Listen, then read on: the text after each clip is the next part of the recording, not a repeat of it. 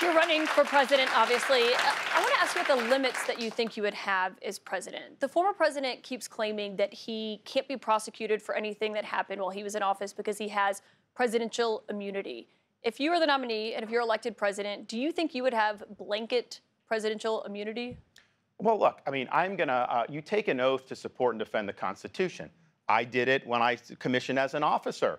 Uh, anyone that serves in the military does it. I took an oath as governor. As president, you're taking an oath to take care that the laws are faithfully executed and to preserve, protect, and defend the Constitution of the United States. So I'm going to wield my authority uh, with that obligation in mind. And if I don't think something is constitutional, I am duty bound uh, to oppose it. That's just the nature uh, of the job. And so I make constitutional judgments all the time.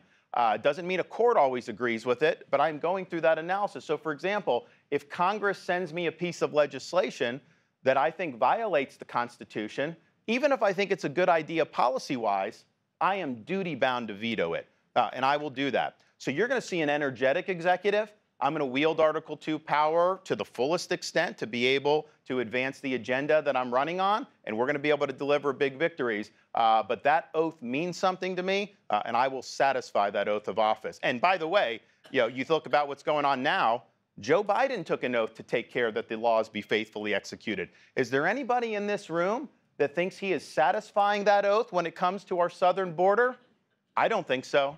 But what about blanket presidential immunity, that a president can do whatever they want? Do you agree with that? If, you, if you're abiding by the Constitution, none of that is going to matter at that point. Um, so follow the law, follow the Constitution. This stuff gets into the weeds legally about what can happen to a president when they leave office based on conduct that may or may not have been official. It's not for me to adjudicate that. I can just tell you this uh, if you nominate me, I'll get elected, I'll serve and we won't even be discussing these issues. We'll be discussing your issues. You're not going to be uh, have to worry about my conduct. I'll conduct myself in a way you can be proud of. I'll conduct myself in a way you can tell your kids, you know, that's somebody that you should emulate, and we will have success as a result of that.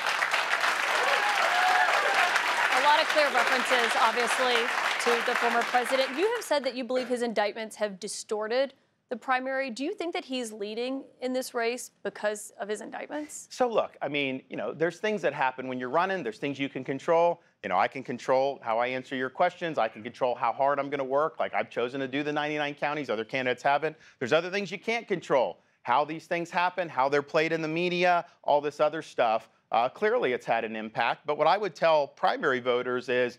Uh, whatever may be beneficial in the primary doesn't mean it's beneficial in the general election.